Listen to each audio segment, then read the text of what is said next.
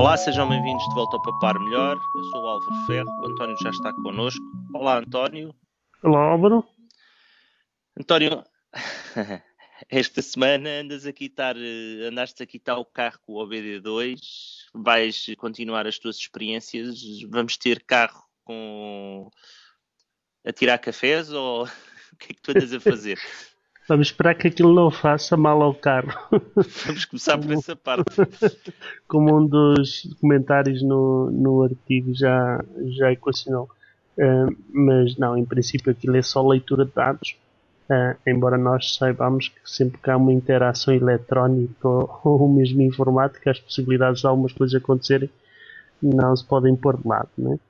Uh, mas é, é é, digamos, com um aparelho que há muito tempo eu aguardava, como disse no artigo da semana passada. Uh, nestes últimos dias tenho vindo a, a, utilizar um software, também já avançamos, que se chama Torque, uh, para fazer umas experiências e, e, e, ver qual é o comportamento do carro numa série de circunstâncias. Eu, particularmente, e até pelo preço que custou, é? uh, estou muito expectante eh, no sentido de verificar se algumas das teorias que nós até avançamos no blog são não são corretas.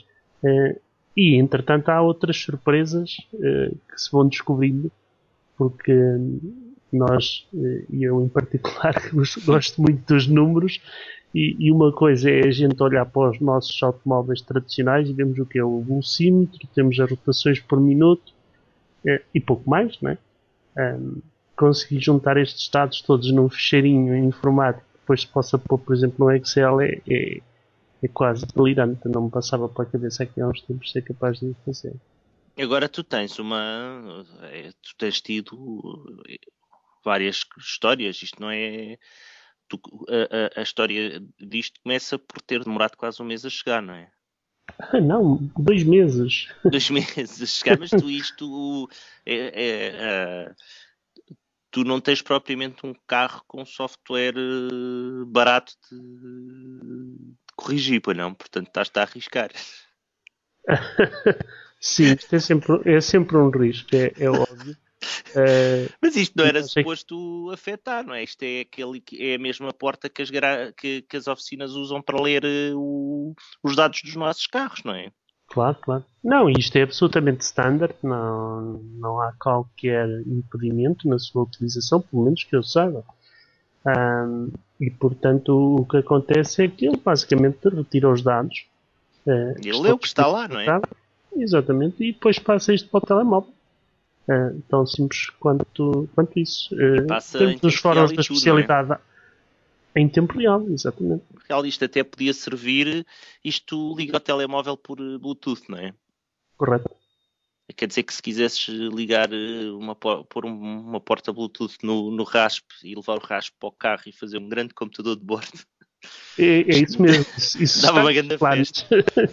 é, é, isso está nos planos, sim. Está nos planos. Sistema, sistema de entretenimento a bordo, um, as ideias são absolutamente amalucadas, mas não temos tempo para tudo. Vamos ver se ainda vai a tempo das férias de verão. Uh, Sim. Uh, mas, mas, isto, é, isto é fazermos nós, não é? Nós. Isto é mesmo Sim, por divertimento. Não, mas isto, isto vai muito para além de divertimento. É que por, uh, o, o OBD2 custou qualquer coisa como 7 euros. Entretanto, já aqui comentários no próprio artigo de um tal Jorge, que não sei exatamente quem é, mandou vir da, da Amazon uh, no Reino Unido por 11 euros, já com portos. Portanto, só, se, se, chegar daqui a uma semana, já acho que já vale os 4 euros por, por, por dois meses. uh, antes, eu, eu, tenho uma história com isto, é que antes de mandar vir isto, uh, neste caso da China, para, como eu disse no, no artigo, tenho que fazer uma penitência, não é? Porque eu não gosto muito de comprar produtos chineses, uh, mas não encontrei. Uh, encontrei uma referência, porque eu digo também uh, no artigo basicamente que eu não descobri isto. Descobri isto um bocado por acaso. Já, já conhecia o BD2, já, já sabia dos cabos, mas ter um cabo dentro do. Ter um cabo, não, não. É, não é assim tão elegante, não é? Anda salsada. Exatamente. E, portanto, o que eu fiz foi quando deparei-me com esta oportunidade, e por 7 euros, pronto, por 7 euros, vamos arriscar. Uh, mas então, entretanto, já vi cá em vários outros sítios. Depois dei mais 3 euros pela app e por 10 euros uh, uh, faz-se qualquer coisa que realmente eu, eu acho que é extraordinário. Eu acho que uma solução profissional destas deve, deve andar nas centenas de euros para começar. Anda, anda. Lá o homem da oficina com, onde eu levava o carro antes de andar mais de moto, lá ao pé do, do escritório, ele queixa-se bastante das licenças que tem que pagar para, para chegar eh, às coisas, não é? Porque ele, como tem uma oficina que lida com múltiplas marcas, ele usa este tipo de interfaces para ver os registros nos carros, não é? Correto. Eu, eu acho que hoje em dia é impossível ser mecânico de automóveis e não ter uma coisinha parecida com esta uh, ou que faça qualquer coisa semelhante. Uh, embora eu depois imagino que eles também tenham uma vertente de programação. Programa, Ai, sim, eles têm, eles têm forma de escrever, ou seja, nomeadamente alterar os valores para fazer reset a determinados contadores.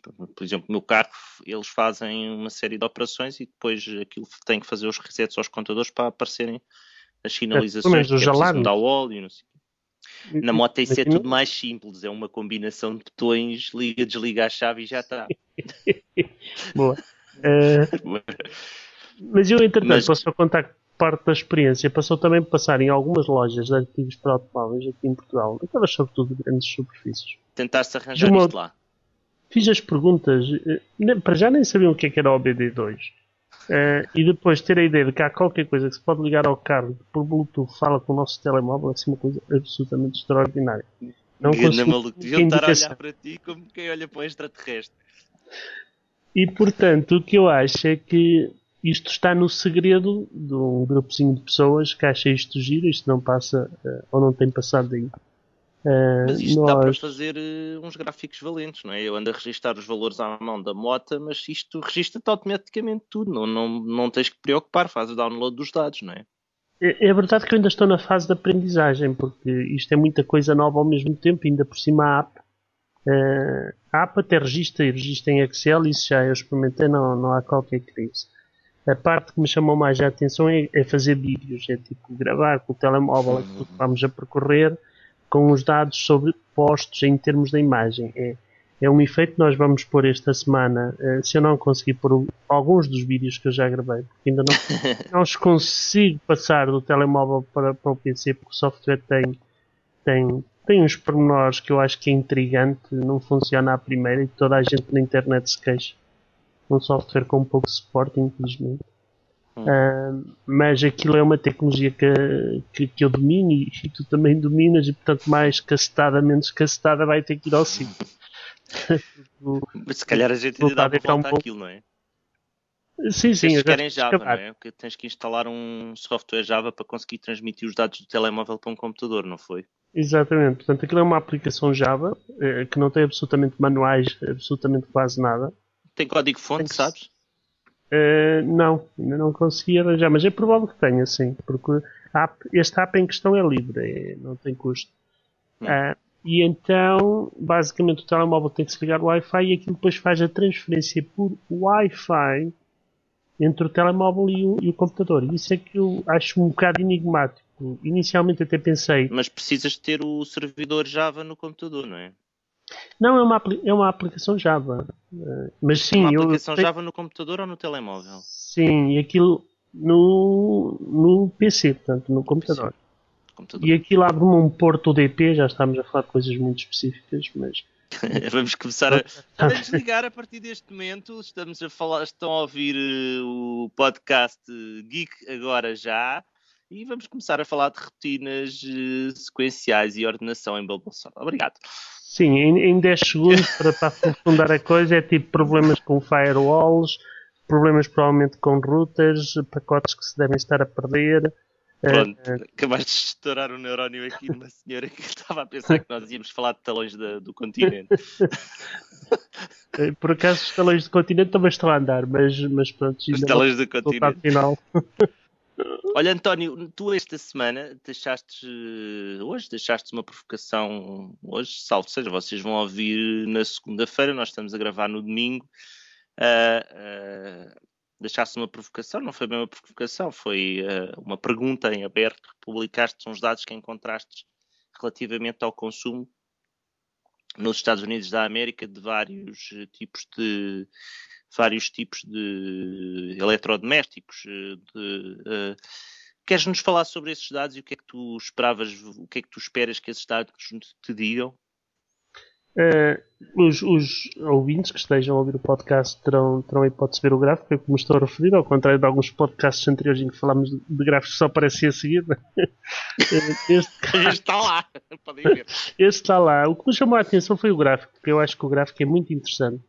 Uh, Mostra-nos um, um, um, conjunto de evoluções, não só de produtos, mas também um bocado de tecnologias, né?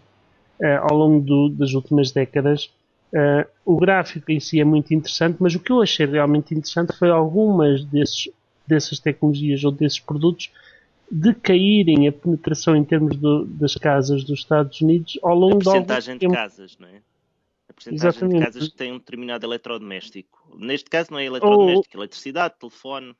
Exato, eu até, por exemplo, estou a ver o dos automóveis. Os automóveis chegou ali à, parte da Grande Depressão, como nós sabemos os problemas financeiros que houve, então provavelmente os carros deixaram de ter, e também na Segunda Guerra Mundial, não é? Uhum. Deixaram Os dois períodos ter... ali são bem marcados. Exatamente, a descida é clara. Embora outras tecnologias. Ah, e também tem uma que é muito interessante, que é as máquinas de lavar roupa.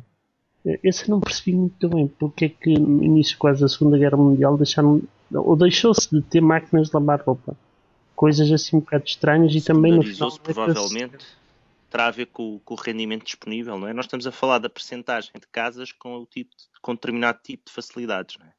Exato. É giro ver a data de introdução e acompanhar a evolução e quando eles se tornam mainstream, mas há aqui uh, três, três ou quatro coisas que mesmo tendo sido introduzidas muito no início do século XX, nunca chegaram a existir 100% em todas as casas. E estou a olhar para o gráfico e estou a falar dos carros, dos telefones e hum. da. Havia aqui um terceiro. Do carro do telefone, o terceiro é 1960, a televisão a cores. Exato. Que, aliás, teve uma das subidas mais pronunciadas das últimas décadas, eh, para além do frigorífico também.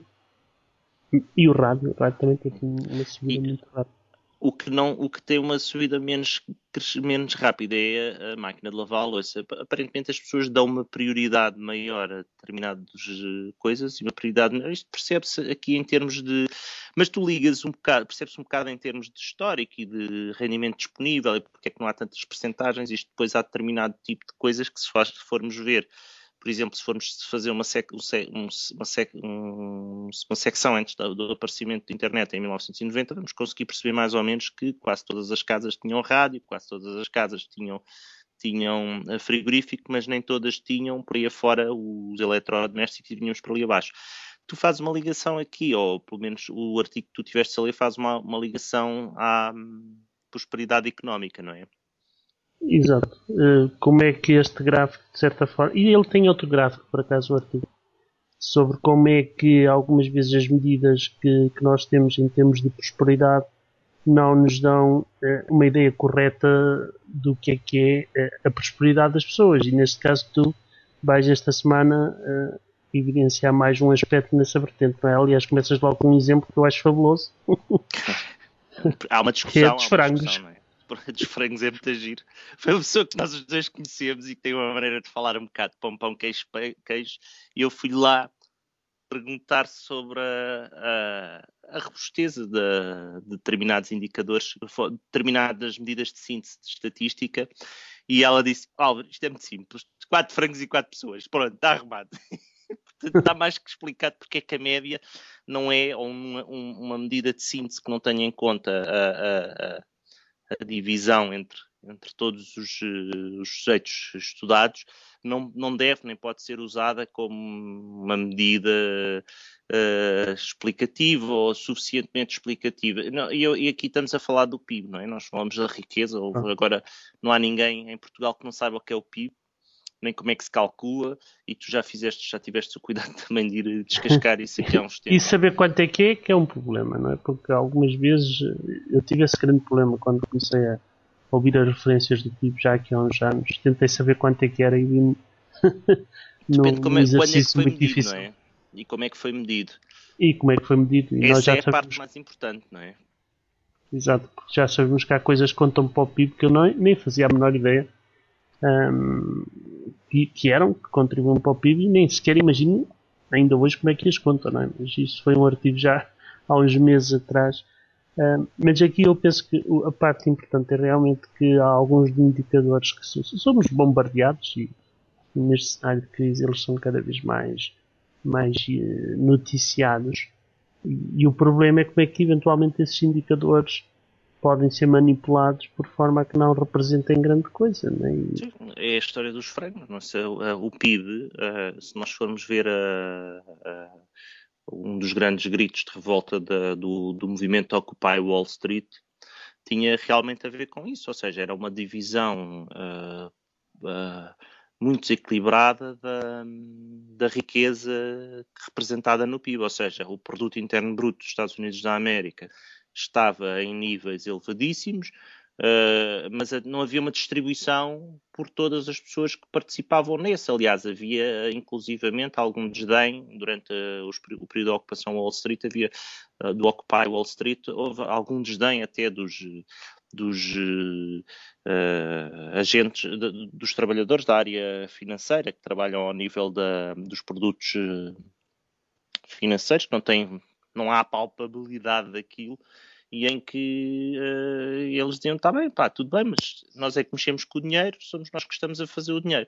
E aqui o que se tentou, e o, o que eu li foi também um, um, estudo para o estado do Maryland, nos Estados Unidos da América, e que tenta pegar nas, na, nas várias... Uh, nos vários elementos que poderão indicar uma uma riqueza uh, distribuída e tenta uh, uh, criar um, um, um, índice para dar um indicador de, de, de, prosperidade financeira. Ora, o que vocês vão poder ver no gráfico quando nós publicarmos é que há uma distância cada vez maior entre a prosperidade financeira de cada um e a prosperidade financeira do, do grupo todo. Portanto, não querendo citar não querendo se tornar esta emissão de hoje demasiado politiqueira, o país está melhor, mas as pessoas não.